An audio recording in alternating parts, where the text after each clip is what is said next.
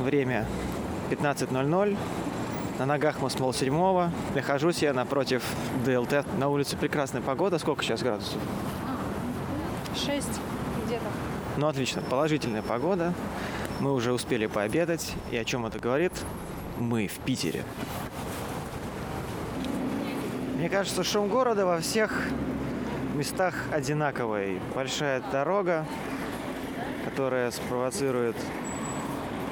пользуясь всякими шумами. Ну вот, блин, только вот, вот почему так вот везет, да? Когда только включаешь микрофон, начинается какая-то подстава. Вот только что мы шли напротив э, собора, в самом центре города.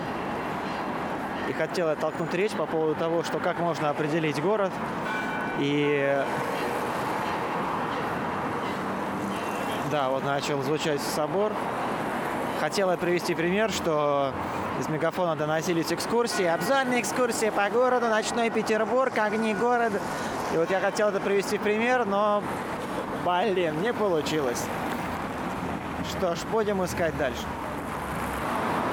Проходя мимо собора Святой Софии, четыре отважных сити-эскейпера в лице меня, продюсер Герла Лены и двух ее коллег по работе начинает свой трип по городу Санкт-Петербургу, который начался в пятнадцать часов. Что же мы успели сделать за это время, прибыв в этот город?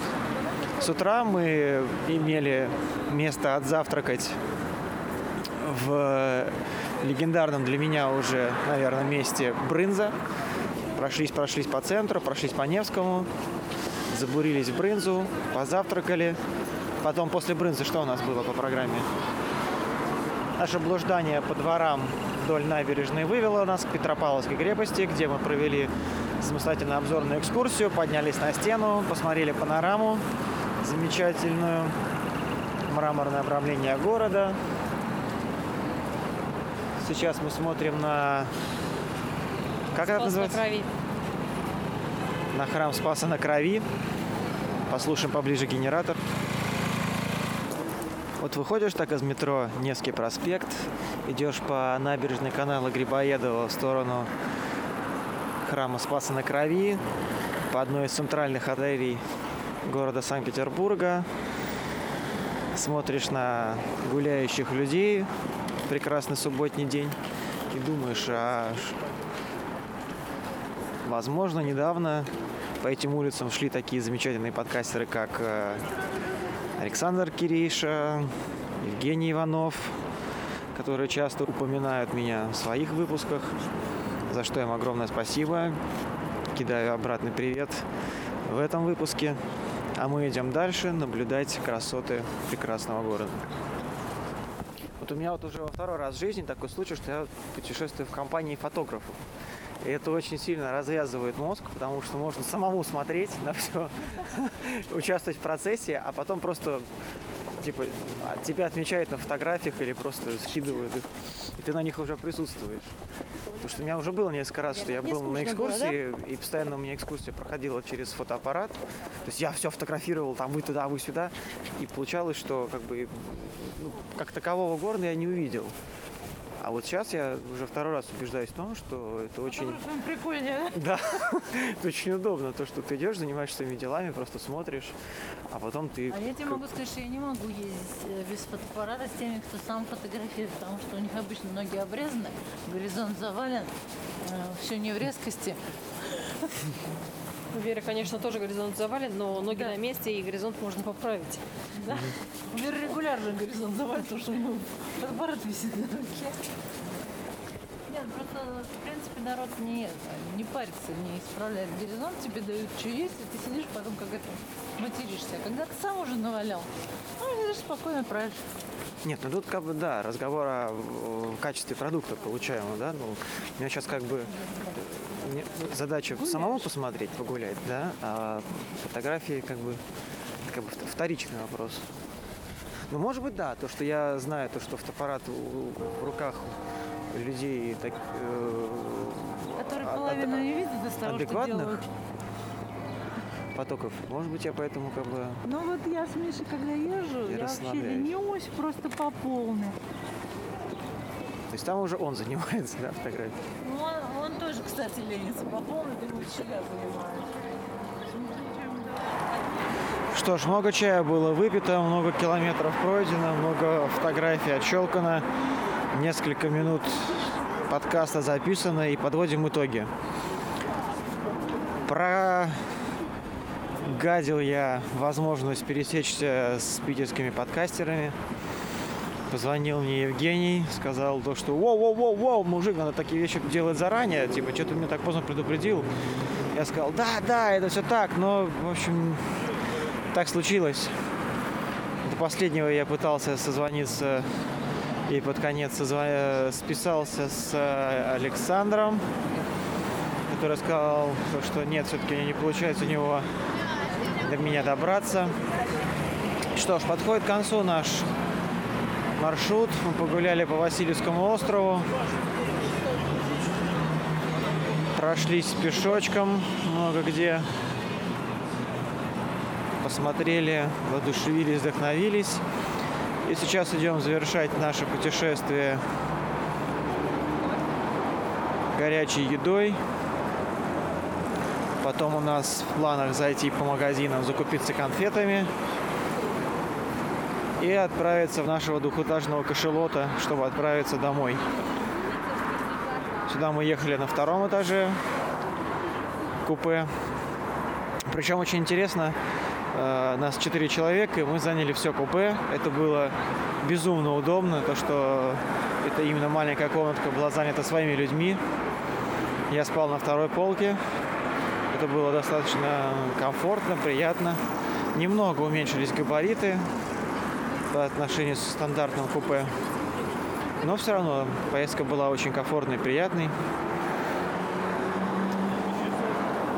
Как тебе было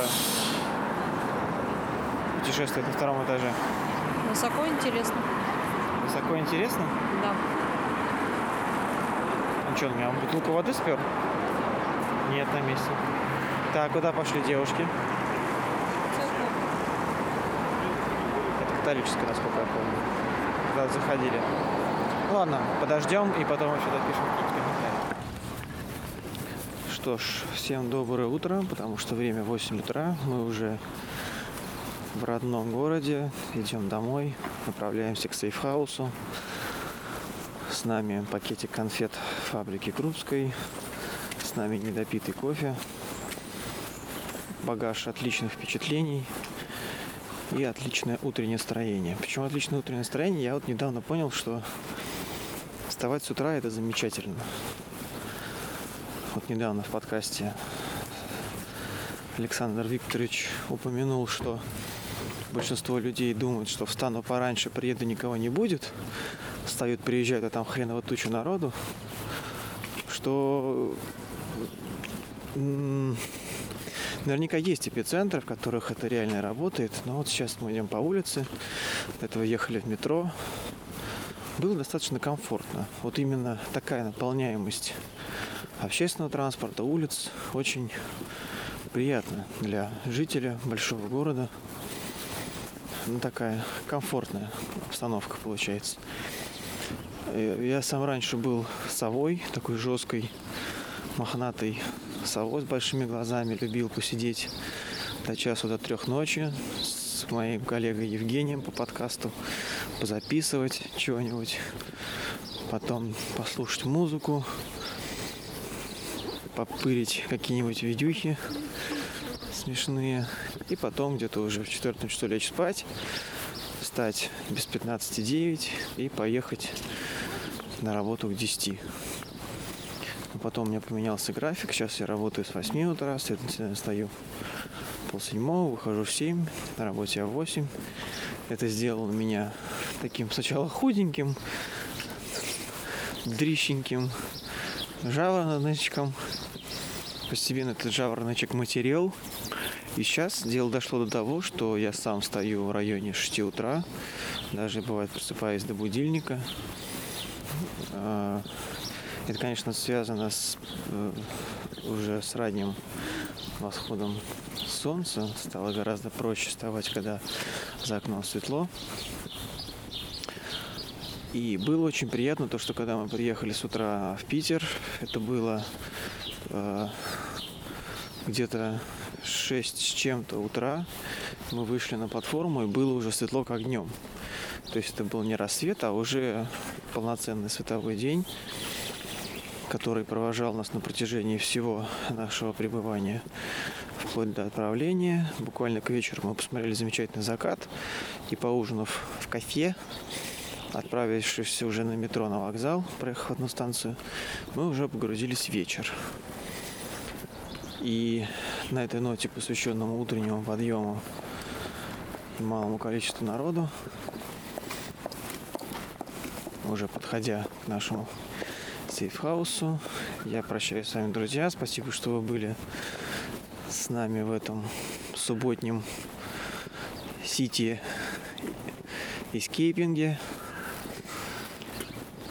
Что ж, каркают вороны, чирикают воробьи, в портфеле булькает кофе.